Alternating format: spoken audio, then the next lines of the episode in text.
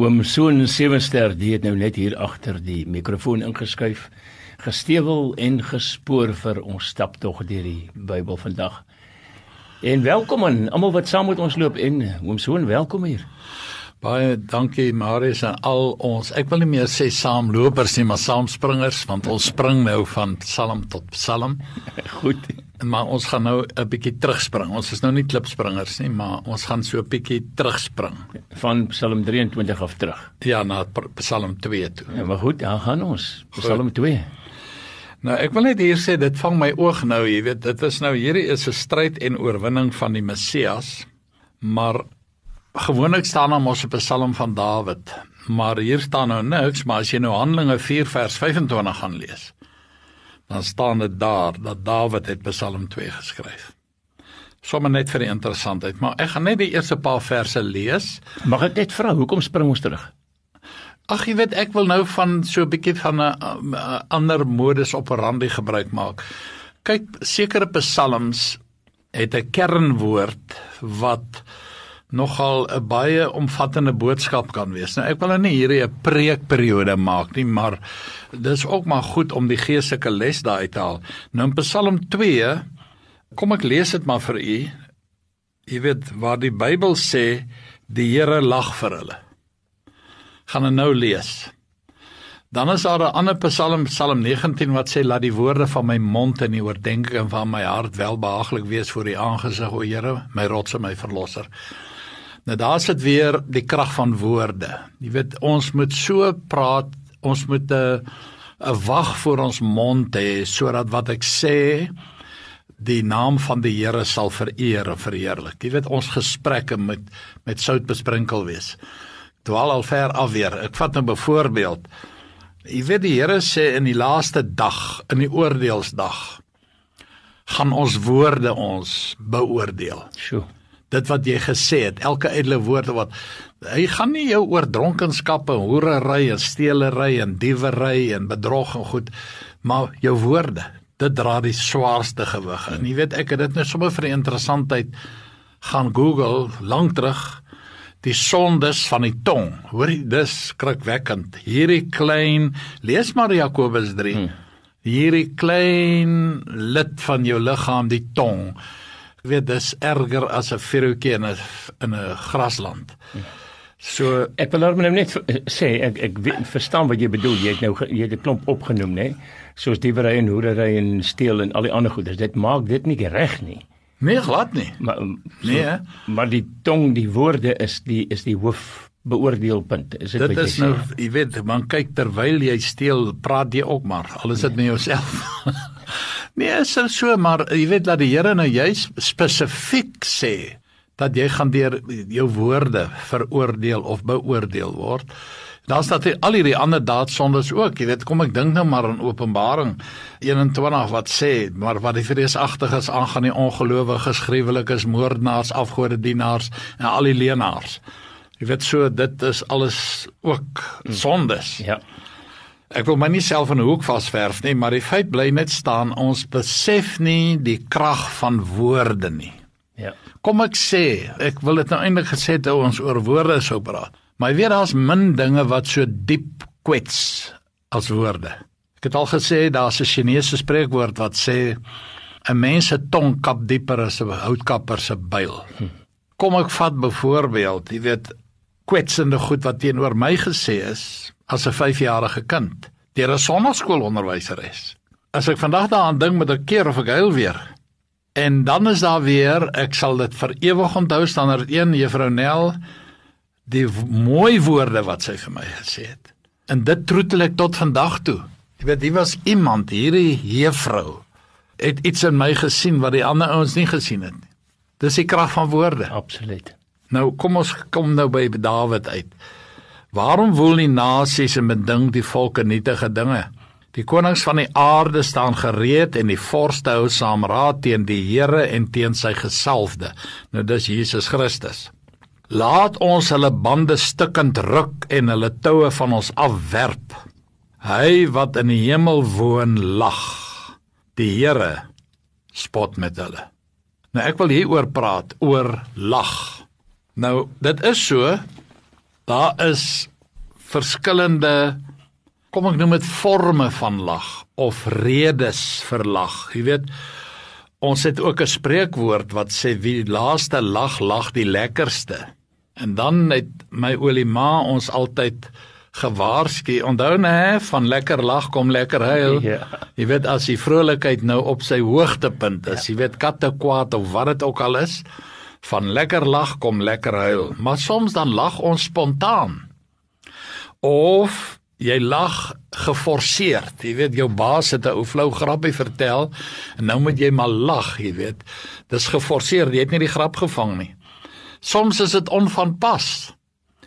Jy weet ek het nogal geskrik toe ek dit ook nou weer lees hierdie afgelope week of wat. Jy weet die Here sê hy wat vir 'n arme lag belede God.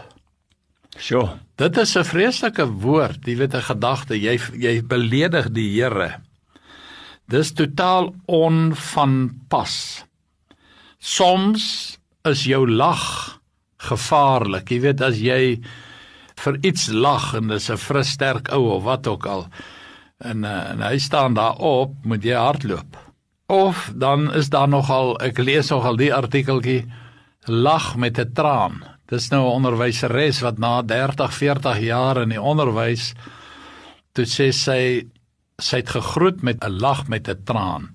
Seker lag om uit die stelsel uit te kom en die traan, jy weet van hy herinneringe van die ja. verlede, ja. Nou ek het dit nie self getel nie, maar die konkordansie lyk dit vir my sê dat die woord lag kom so 38 plus minus 38 keer in die Bybel voor. Ek wil nie daardeur sê God is baie stroef nie. Ek wil nie sê God het nie humor nie. God het Bobbejane gemaak En as jy na alle Bobbejaan-streke kyk, dan kan jy nie anders as om te lag nie. En uh, dan is daar natuurlik jy weet ons mag lag vriende, kinders van die Here is te stroef. Ons mag lag. Absoluut. Dit moet net natuurlik beheerst wees en om die regte redes. Soms lag ons oor blydskap, soms lag ons as teespoed jou ry, jy weet, dan waar jy uit van 'n lag, dan vra jy sommer wat volg, jy weet wat next. Hmm. Jy kan ook wanneer jy lag, is daar sekere tye wat die duiwel saam met jou lag want hy het nou sy doel met jou bereik hmm. om 'n onbesonde ding te doen. Maar kom ons kyk na 'n paar soorte lag. Ek weet dit klink nou absurd, maar jy weet daar is byvoorbeeld 'n skeptiese lag. Ek dink aan Sara. Jy weet toe die Here vir haar sê jy gaan 'n kind hê, ja. toe lag sy. En Sara het by haarself gelag. Genesis 18 vers 12. En die Here het hulle met die kind noem Isak en Isak beteken gelag. Dis wat die naam van die kind toe beteken. En toe agterna toe ontken sy dat sy gelag het. Jy weet soos of jy nou vir die Here 'n ding kan ontken. Hy weet alles, hy hoor alles, hy sien alles.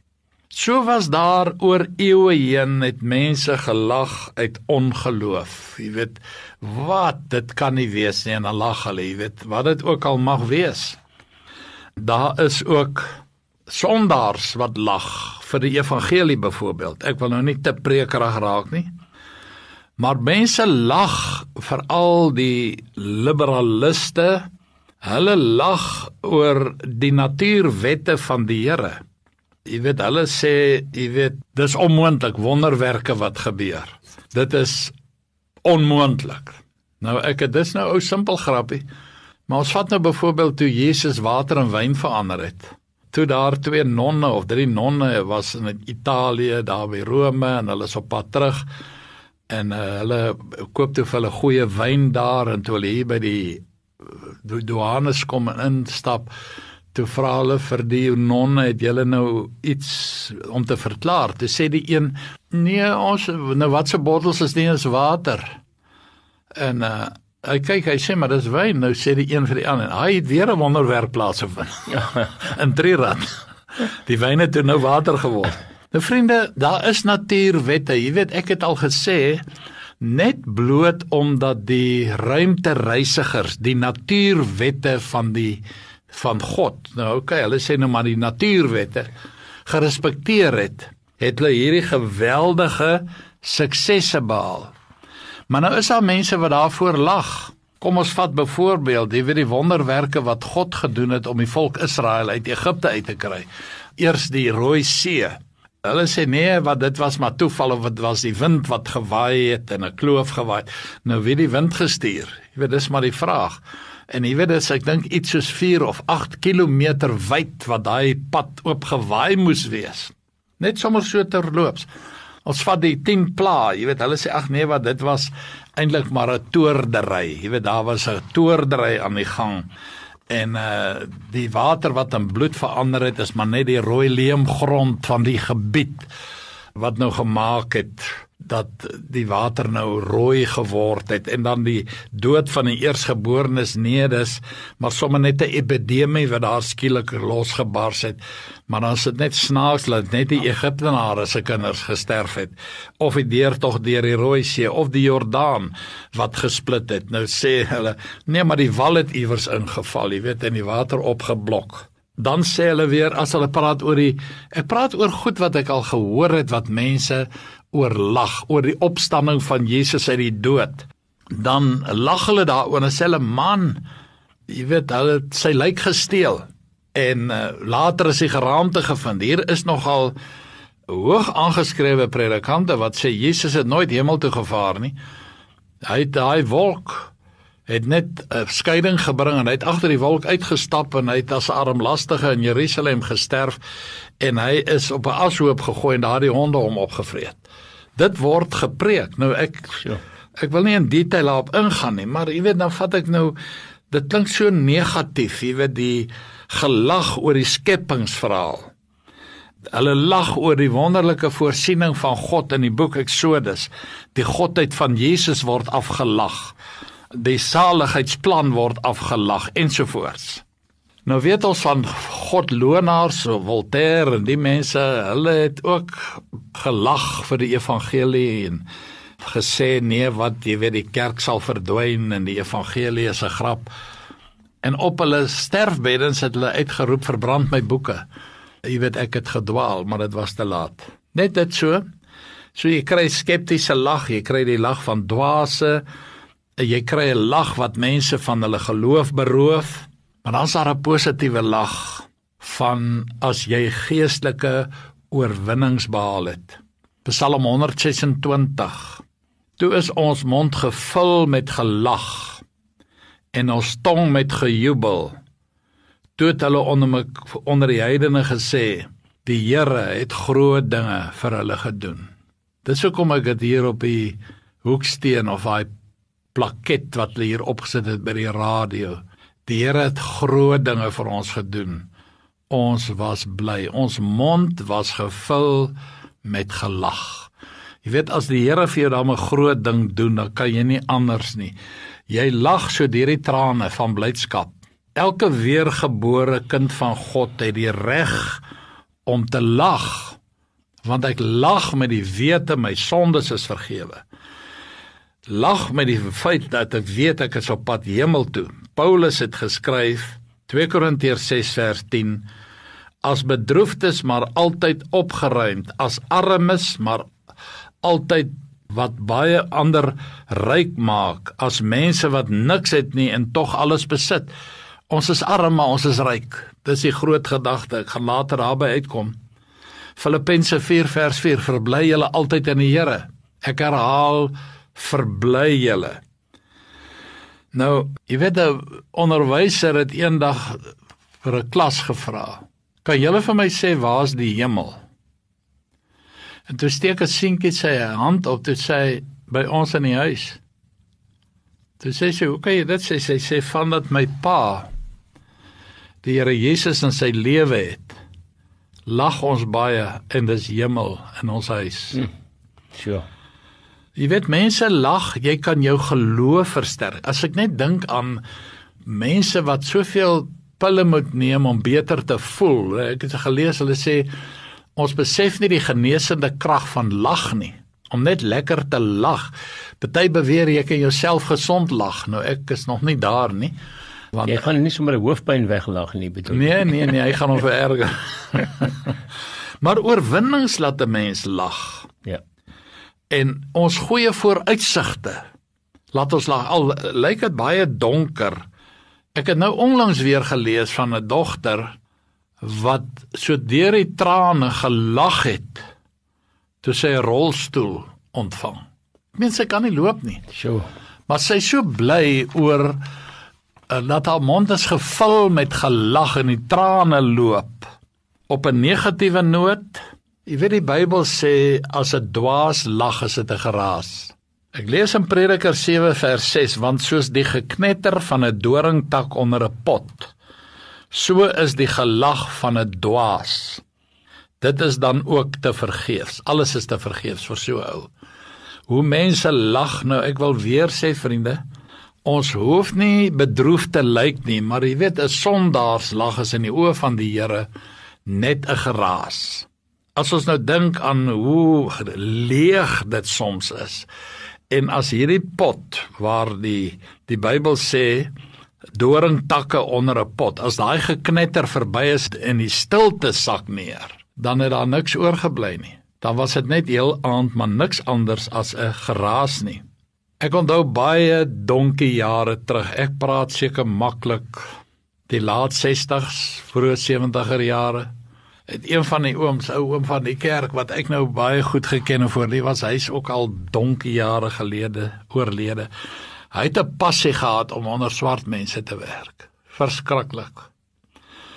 En toe vra hy eendag vir hom: "Sê net vir my, vir hierdie swart man, wil jy graag ryk wees?" Dink jy dit gaan lekker wees om ryk te wees? Toe sê hy hierdie swarte vir hom: "Dinge van hierdie wêreld kan my nie ryk maak nie." Hy sê: "Sonder die Here is die rykste mens arm." Ja. Maar in elk geval wat hy eintlik wou sê is sonder die Here al het jy al die besittings van die wêreld, is jy eintlik arm. Jy's ryk aan aardse goed, maar jy's geestelik arm. Dis wat hy wou sê. Dit het my nogal bygebly. So dit gaan nie, hy sê goeders kan nie ryk maak nie. Daarom vriende, om te lag is 'n kind van die Here se voorreg en ek wil amper sê reg. Nou kry ons dan ook die lag van ewige triomf. Jesus het gesê in Lukas 6 vers 21: Salig is julle wat nou ween, want julle sal lag. En vriende, die Christelike godsdiens is 'n godsdiens van blydskap. Ons lees dit in Lukas 2 vers 10 en 11 Ons bring vir julle 'n goeie tyding van groot blydskap. En dan het Jesus gesê, "Uh my vrede gee ek aan julle sodat julle blydskap volkome kan wees." Nou ons vooruitsig, die Here sê hy wat nou weer en gaan eendag julle sal lag. Nou dit is wanneer ons eendag by ons ewige tuiste aankom, gaan ek kan my net indink die gelag en die gejuig en die blydskap wat daar gaan wees om ou vriende weer raak te loop. Ek het ook hierdie ding gehoor ook al 'n paar jaar terug die ou tannie sy was al in die 90 en uh, sy was maar baie droefgeestig. Toe vra hulle vir haar nou tannie, "Hoekom lyk jy so?" Toe sê sy, "Wat dink jy met my vriende van my dink? Hulle sal almal in die hemel en ek glo hulle dink ek het dit nie gemaak nie. Is dit wat ek nog nie daar is nie." Dis pragtige humor. ja, sy sê jy weet daarom die wonderlike weer sien. Ek ek kyk maar net soms as ek op 'n lughawe staan. Ek was baie jare laas daar want ek uh, wil nie meer vlieg nêrens heen nie. Maar uh, as jy net sien hoe mense mekaar storm en gryp en vasklou, veral as hulle van die buiteland af terugkom, jy's nou goed vertrou daarmee, jy's kort daar. Maar as jy nou weer vriende weer sien wat jou kom haal of wat ook al daai wonderlike ja. weersiens. Die lag van soete herinneringe om ou vriende weer raak te loop. Die lag van families met familiebyeenkomste. Ek meen dit is ons reg om, jy weet, vrolik te wees en dankbaar te wees. Lag van omdat ek 'n vrygemaakte is of oorwinnaar sal ons alles erf sing ons. Maar dan kom ons by die kern van Psalm 2. Hy wat in die hemel woon lag. Die Here spot met hulle. Nou hierdie 'n geval van wie laaste lag lag die lekkerste. Ons lees nooit dat God gelag het nie in die sin van oor 'n grap of 'n ding. Ek weet nie, maar ek sê weer jy kan dit in sy skepping sien. God het humor. Ek meen hy het mense gemaak, hy het bobbejane gemaak en al die mannewalisse wat hulle aanvang.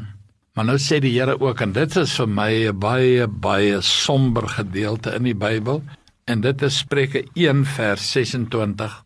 Ek lees vir u eers vanaf vers 24 omdat ek geroep en julle geweier het. Ek my hand uitgestrek en niemand geluister het nie. En julle al my raad nie opgevolg en van my teregwysing nie wou geweet het nie. Daarom sal ek ook lag by julle ondergang. Ek sal spot as julle verskrikking kom. As julle verskrikking kom soos 'n onweer, julle ondergang soos 'n stormwind aankom, soos benoudheid en angs julle oorval, dan sal julle na my roep, maar ek sal nie antwoord nie. Hulle sal my soek, maar my nie vind nie omdat hulle die kennis gehaat en die vrees van die Here nie verkies het en van my raad nie wou weet al my teregwysinge verag het daarom sal hulle eet van die vrug van hierdie van hulle wandel en versadig word van hulle planne want hulle eie afkeerigheid maak die eenvoudiges dood en hulle eie sorgeloosheid rig die dwaase ten gronde. Maar die wat na my luister sal veilig woon en gerus wees teen die skrik van onweil Jy weet dit is vir my 'n verskriklike gedagte dat die Bybel sê die Here gaan lag as jou ondergang kom. Ja. ja. Dis verskriklik. Nou dit sê die Bybel, hoor, ek sê dit nie. Ja, nou ja, moet die mens ek vra maar net vir myself ook, moet die mens dit letterlik vertolk of, of want want onthou dit word nie minder verskriklik al is dit sou dit nie letterlik wees nie as dit figuurlik sou beteken dat die Here nie simpatie gaan hê as jy ondergang omdat jy nie luister nie. Ja, kyk Jesegiel 3 en daar sê die Here het geen behaag in die dood van die goddelose nie, maar daarin dat hy hom bekeer en lewe. Nou om alle billikheid hier as jy die hele hoofstuk gaan lees, sal sien jy dis wysheid wat hier ter sprake is. En jy weet altyd net, dis vir my nogal nogal interessant om te weet dat as daar in die Bybel na wysheid verwys word, dan is dit altyd in die vroulike vorm. Ek weet die vrouens gaan dit nou vreeslik daarvan hou. nou die wysheid roep hardop daar buite, sy verhef haar stem op die pleine. So die wysheid roep jou tot jou sinne en tot bekering. Op die hoek van die rumoerige strate roep sy by die ingange van die poorte. In die stad spreek sy haar woorde. Hoe lank sal julle eenvoudig as die eenvoudigheid lief hê en die spotters lus hê om te spot en die dwaase kennis haat? So dis wysheid aan die aan die praat. Wend julle tot my teregwysing, dan laat ek my gees vir julle uitstroom. Wil ek my woorde aan julle bekend maak? Dan sê wysheid omdat ek geroep en julle nie geluister het nie, daarom sal ek lag by julle ondergang. Nou goed, dit is so, maar God is ook wysheid. Maar dit is eintlik in sy konteks hier is dit wysheid wat vir jou waarsku. Jy's geroep tot die kennis van die waarheid, maar omdat nou sê 2 Tessalonisense 2 dit vir ons omdat jy die kennis tot die waarheid nie aanvaar het om gered te word nie. Daarom sal God hulle die krag van die dwaling stuur om die leuen te glo. So dat die goeters is maar met mekaar in een gevleg.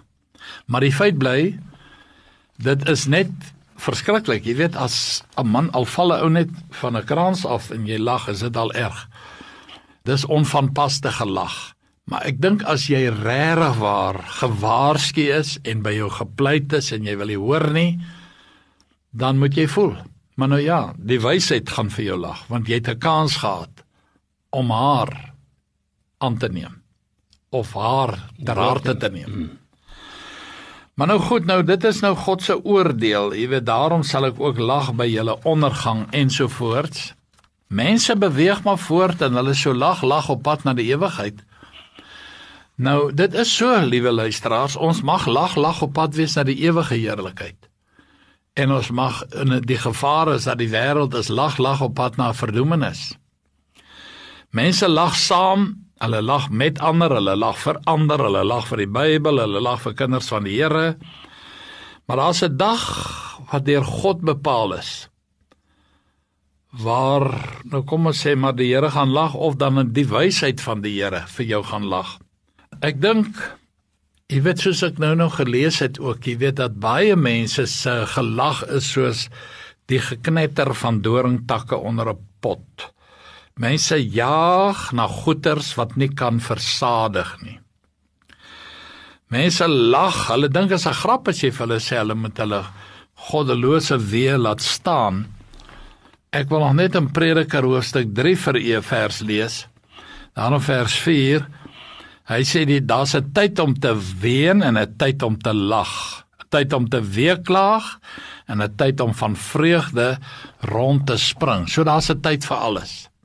Dis vir my net so ondenkbaar, vriende, as iemand regtig aan die nood is wat besig is om te verdrink. En hier kom 'n lewensredder by hom aan en hy lag hom uit. Jy weet dis mos nou ondenkbaar. Ja. En so is dit baie mense hoop maar op 'n 11de uur bekering. En dan uh sterf hy op die 10de uur. Ek onthou dit was in my heel eerste gemeente, vriende nie my gemeente nie, die gemeente waar die Here my heen geroep het, net daar aan die Oosrand. Ek sal nooit vergeet nie, dit was 'n mense met man, ek dink 10 of 12 kinders. Hulle het die hele bank vol gesit. Maar ek kon sien die aand hierdie ouetjie, hy hy is in uh, die dal van beslissing. En by die deur vra kom. Ek sê vir hom, man, wil jy nie maar agterbly en uh die saak met die Here uitmaak en hy lag so skepties vir my sê Ag nee wat dominee, ek dink kos kyk volgende Sondag aand. En weer daai naweek, die volgende daai Vrydag aand toe gaan gaan hulle hengel in die Valdam. En hy vat met sy kanoe die voet na die die byt na die mm. die aas na die voerplek toe. En daai ding tip en hy verdrink. Maar wie hulle sê dit was verskriklik om te hoor hoe hy geskreeu het na God. Toe lag hy nie. Toe roep hy en dit was te laat. Ek sê nie hy kon nie daar vanaand sy saak met die Here regmaak nie. Maar kom ons lag maar vir gepaste goed. Ons mag lag vriende, ek weet dis 'n baie somber ding. Maar kom ons lag lekker saam wanneer dit pas. Baie dankie oom Soon. En uh, ek is nou te bang om te sê wat ek wil sê want dit mag ook onvanpas wees as ek sê lag lag ons storie is uit vir vandag. Nee, natuurlik is dit lag lag storie is uit. Groetnis tot volgende week.